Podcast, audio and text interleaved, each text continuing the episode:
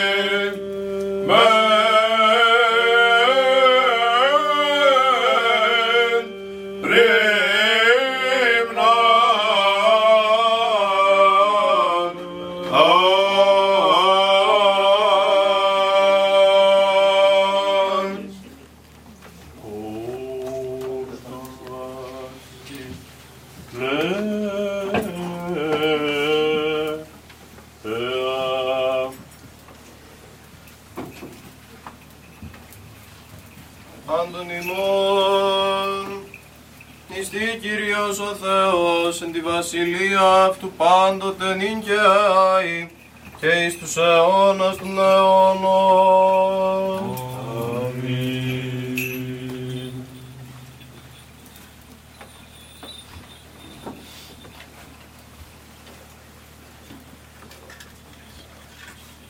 Της αρχιεροσύνης σου μνηστεί Κύριος ο Θεός, εν τη βασιλεία αυτού πάντοτε νυν και αεί και εις τους αιώνας των αιώνων.